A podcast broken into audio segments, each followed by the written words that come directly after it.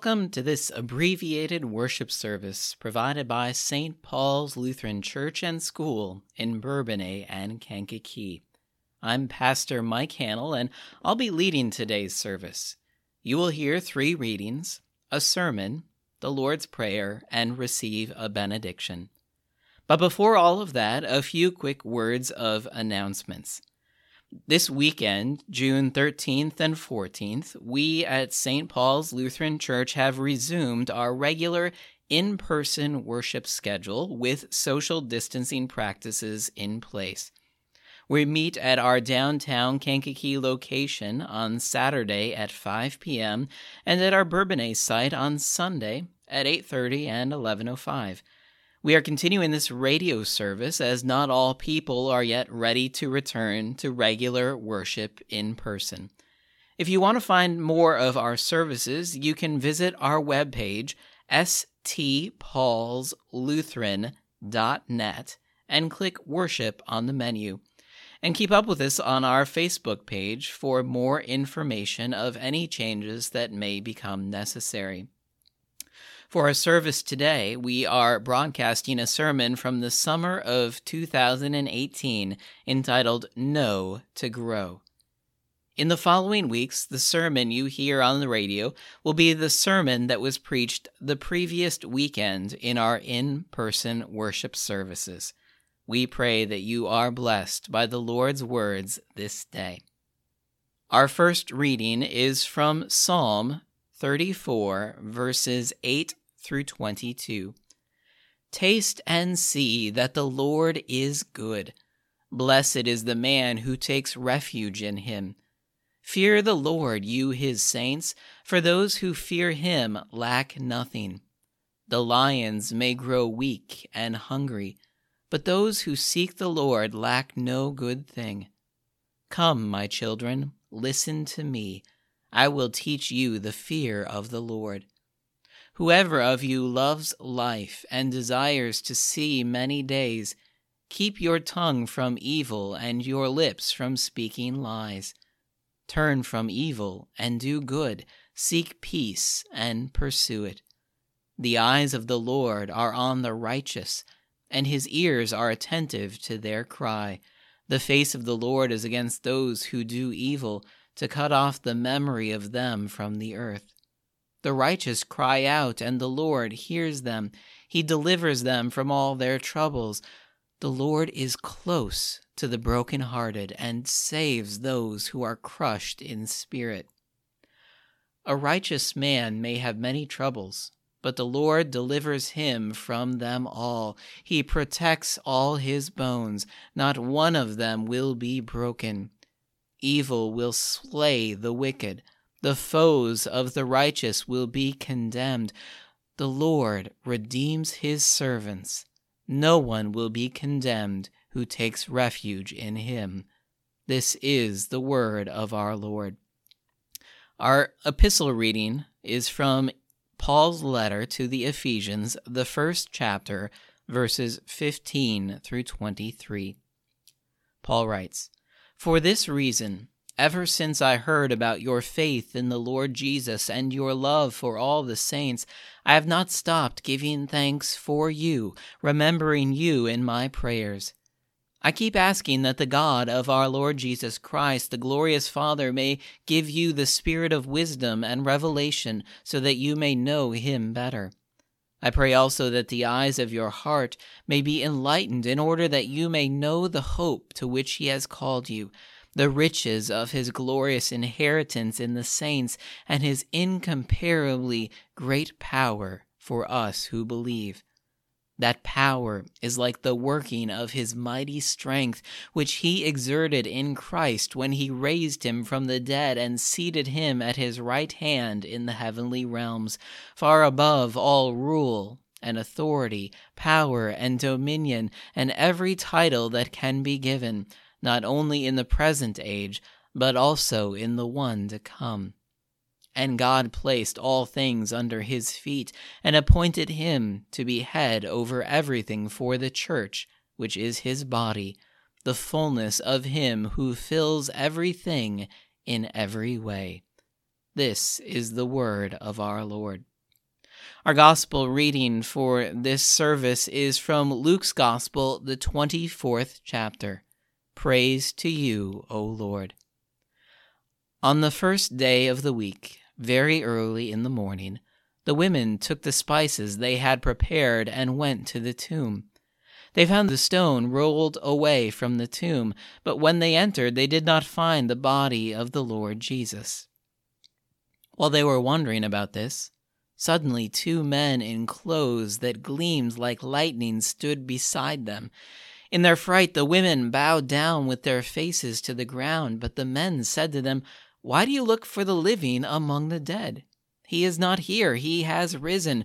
Remember how he told you while he was still with you in Galilee. The Son of Man must be delivered into the hands of sinful men, be crucified, and on the third day be raised again." Then they remembered his words. When they came back from the tomb, they told all these things to the eleven and to all the others. It was Mary Magdalene, Joanna, Mary, the mother of James, and the others with them who told this to the apostles. But they did not believe the women because their words seemed to them like nonsense. Peter, however, got up and ran to the tomb. Bending over, he saw the strips of linen lying by themselves, and he went away, wondering to himself what had happened. This is the gospel of our Lord. Praise to you, O Christ. Please pray with me. May the words of my mouth and the meditations of our hearts and the actions of our lives be pleasing in your sight, O Lord, our rock and our Redeemer. Amen. That Sam I am, that Sam I am, I do not like that Sam I am. So begins one of the greatest classics of American literature. Not just children's literature, I mean all of literature, right? In fifty words, just using fifty words, Doctor Seuss's Green Eggs and Ham, that's where that quote is from, just in case somehow you grew up on a different planet. And that story is all about how a picky eater is is urged just to try, just to try green eggs and ham to see whether or not he likes them. Now, there's a reason the story is stuck around, because it resonates with parents, right? The struggle is real. You know what that is like, getting your kids to try to eat good and healthy food. That's not an easy task.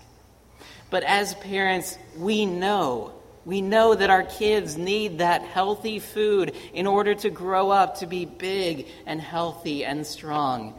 And so we continue day and day to try to make sure that happens. Well, likewise, today in the epistle reading, you hear Paul sharing a prayer, a prayer that he has for the Ephesian Christians.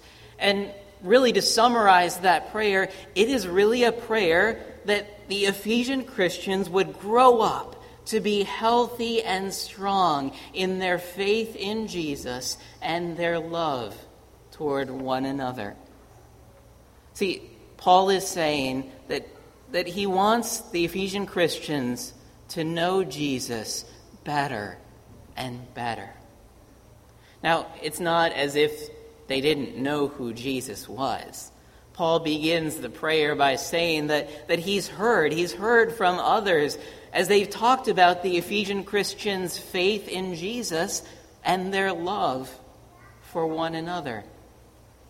But it's not as though this was the perfect church. It was, after all, a church that consisted of sinful people like you and me.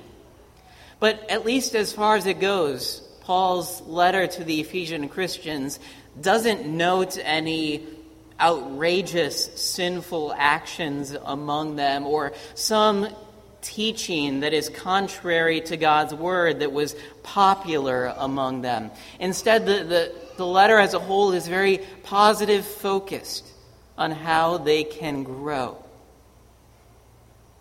I guess overall you could say that that Ephesian Christian church was a healthy church in most respects. But for Paul, that wasn't enough.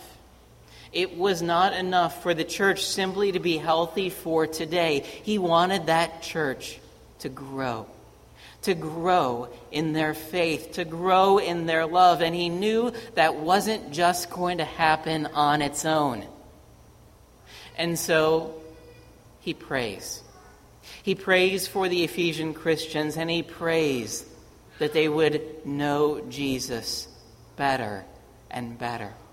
That they would know who he is, and they would know what he has done, is doing, and will do among them. Because Paul is saying that, that when they know this, then they will grow. When they know what the hope is that Jesus has called them to.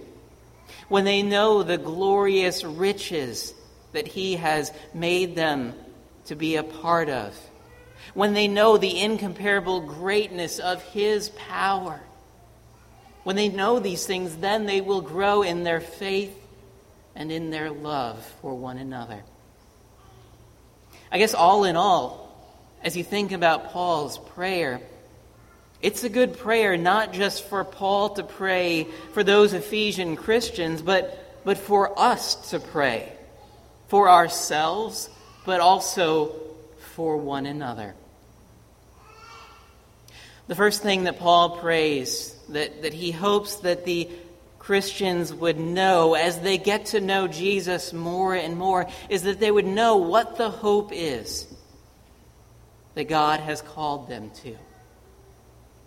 Now, the big idea here is that Paul is, is telling these Christians that, that they need to trust not what they can see with their eyes, but rather trust what God says. And that's a difficult thing, isn't it? See, we live in a world where we are constantly bombarded by bad news.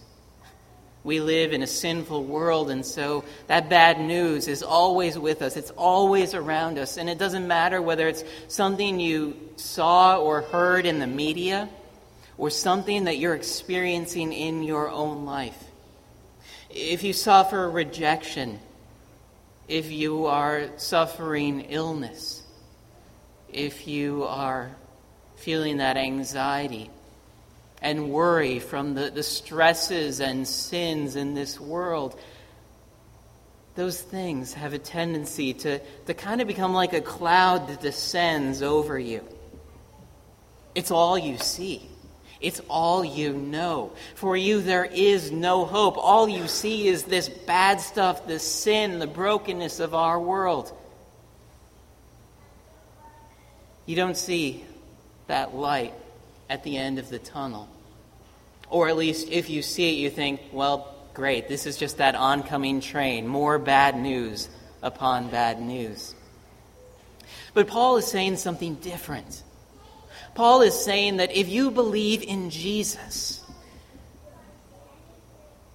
that if you understand what it is that Jesus did, that he lived, that he died, and that he rose again, you got to know that, that something explosive, something dramatic happened in that event. Something that changes our world and changes our lives completely. Paul's saying that if you believe that Jesus was dead, but then rose again on the third day, then you have to be open to hope. Because you believe in a God who is able to bring life out of death. You believe in a God who, who is able to make what seems like a dead end, a no-win scenario, a, a place of hope, a place of, of change for each of us, a place of transformation. See, if you believe in a God like this, you, you believe that Jesus is that one who took not just your sin, but the results of your sin upon himself. And in its place, he gives you life. And as he gives you life, he uses you to bring those words of life to more and more people, to the people that you come into contact with. See, Christian hope consists of knowing that God is making all things new. God's kingdom has broken in to our sinful world, to that world of darkness, to that world of no-win scenarios. And God has brought you into that kingdom, brought you into that kingdom through your baptism, through faith in Him. He has made you to be a part of that kingdom.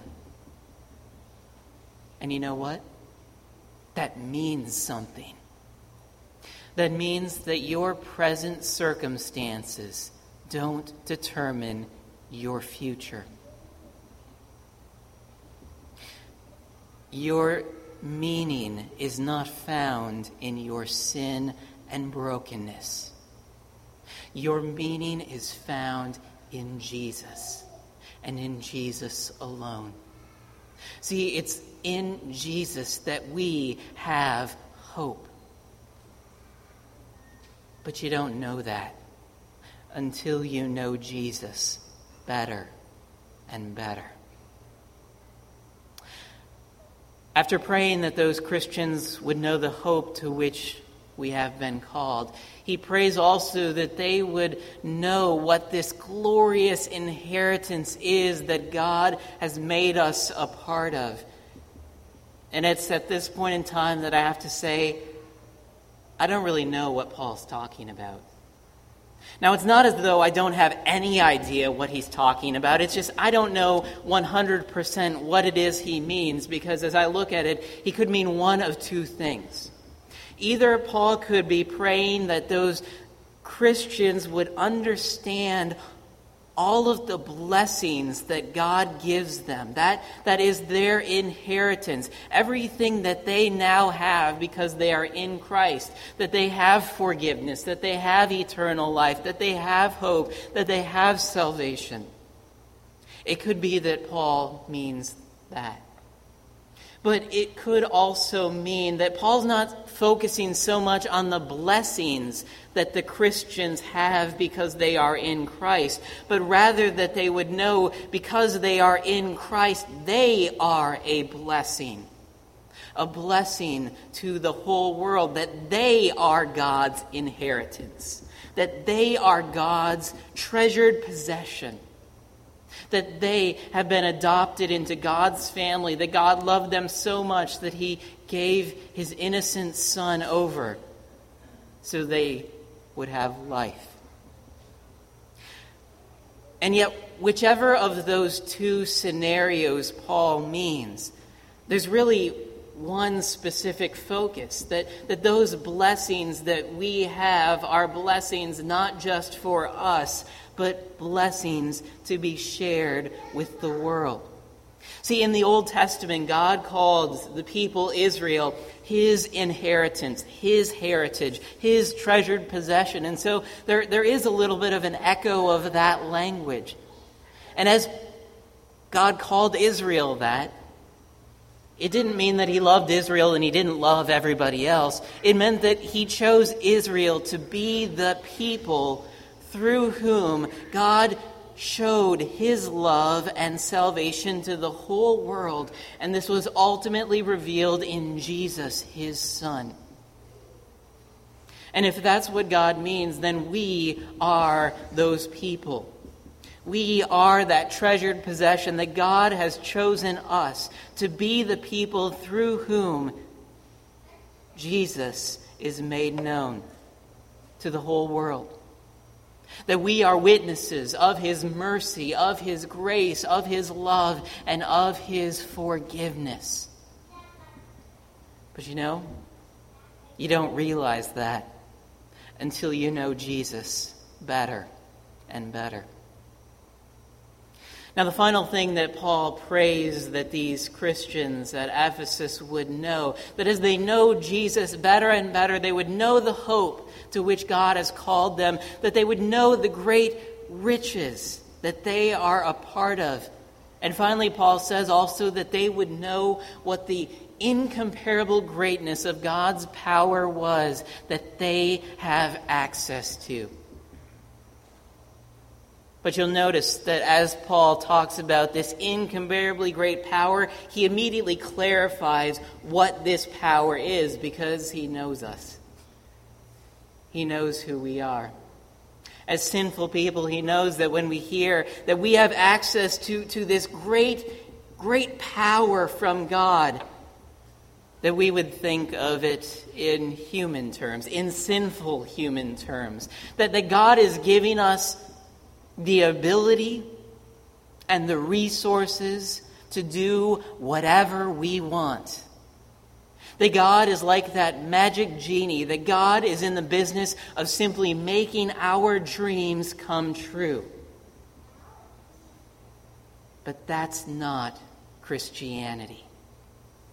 So Paul clarifies, what is then this greatness of power that we have access to?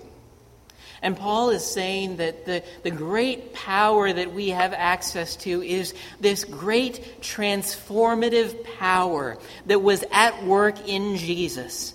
When Jesus, who is the King above all kings, left heaven and, and put that great power aside so that he could take on our sin and our selfishness. And in its stead, he gives us life. That transformative power that we have access to, that God shares with us, is his forgiving power. His power to give those words of life to other people, to let them know that Jesus died for their sins, that in Jesus they have life, that, that in Jesus the last word spoken about us and over us is not our death. God gets the last word. And the last word that he speaks over us is that word of life. That word of life that we have because of what Jesus has done for us. See, that great transformative power assures us that, that God can change us. We sometimes look at our lives and say, we're stuck. We're in a dead end, that, that things couldn't possibly change, that, that we, hard-hearted and stubborn as we are, could never change. And yet the power of God is that power that changes us. God is making all things new, and that means he's making you new. See, you are not the person that you think you are. You are not the person that you see in the mirror each day. You are who God says you are. You are who God has created you to be. So in Jesus, you are no longer that sinful, selfish person. Instead, you are a life-giving vessel that God uses to bring his work to more and more people. But you don't understand that until you get to know Jesus better and better. You know, as I thought about all of those things that Paul was praying for, that he was praying for these Ephesian Christians, that, that they would know Jesus better and better, and that they would know the hope, the riches of the inheritance and that power that they have in Jesus. I found that I started running out of words. That there wasn't enough time to say all that could be said in one sermon, and, and certainly not enough time in one Bible study. That the things that, that we need to know in order to grow, the things that we know about Jesus are just so numerous. That we couldn't possibly know Jesus well enough in this life. But then I thought, well, how long would it take to know Jesus better and better? And then I thought, you know, I don't even think all of eternity is enough to know Jesus better and better. And maybe that's Paul's point.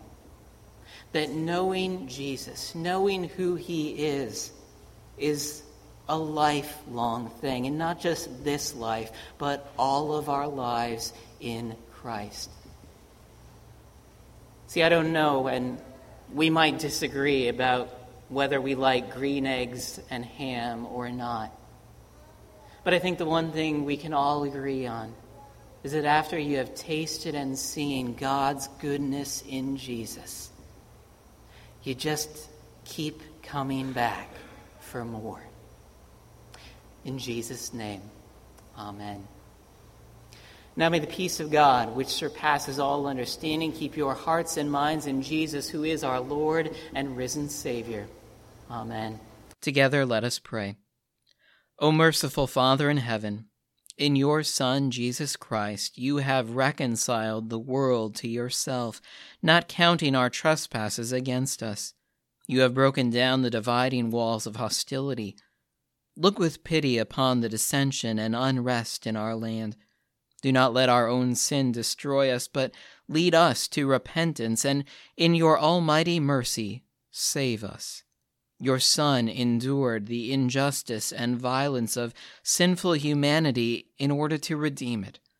Bring comfort and relief to all those who currently suffer injustice and violence. Put an end to the plans of those who seek to destroy and steal. Bring your protection to the peaceful protesters, to those whose businesses have been damaged, and to those who serve in law enforcement. O Lord, guide us to love one another as you have loved us. Even while we strive to live at peace with one another, fix our eyes upon Jesus and his redemptive work for us, which gives us peace that this world can never give. Lord, in your mercy, hear our prayer. O Lord, hear us now as we pray. Our Father, who art in heaven, hallowed be thy name. Thy kingdom come, thy will be done, on earth as it is in heaven. Give us this day our daily bread, and forgive us our trespasses, as we forgive those who trespass against us. And lead us not into temptation, but deliver us from evil. For thine is the kingdom, and the power, and the glory, forever and ever. Amen. And now receive the blessing of our Lord. The Lord bless you and keep you. The Lord make his face shine on you and be gracious to you. The Lord look upon you with favor and give you his peace. Amen. Thanks again for joining us in this time of worship. From all of us at Saint Paul's Lutheran Church and School, we thank you for listening. During this time when we still may not be together in worship, you can continue to hear us here on W K A N Radio. But remember, you can also hear our online worship services on our website. Just go to S T pauls lutheran dot net and click Worship on the menu. God's blessings to you all this day.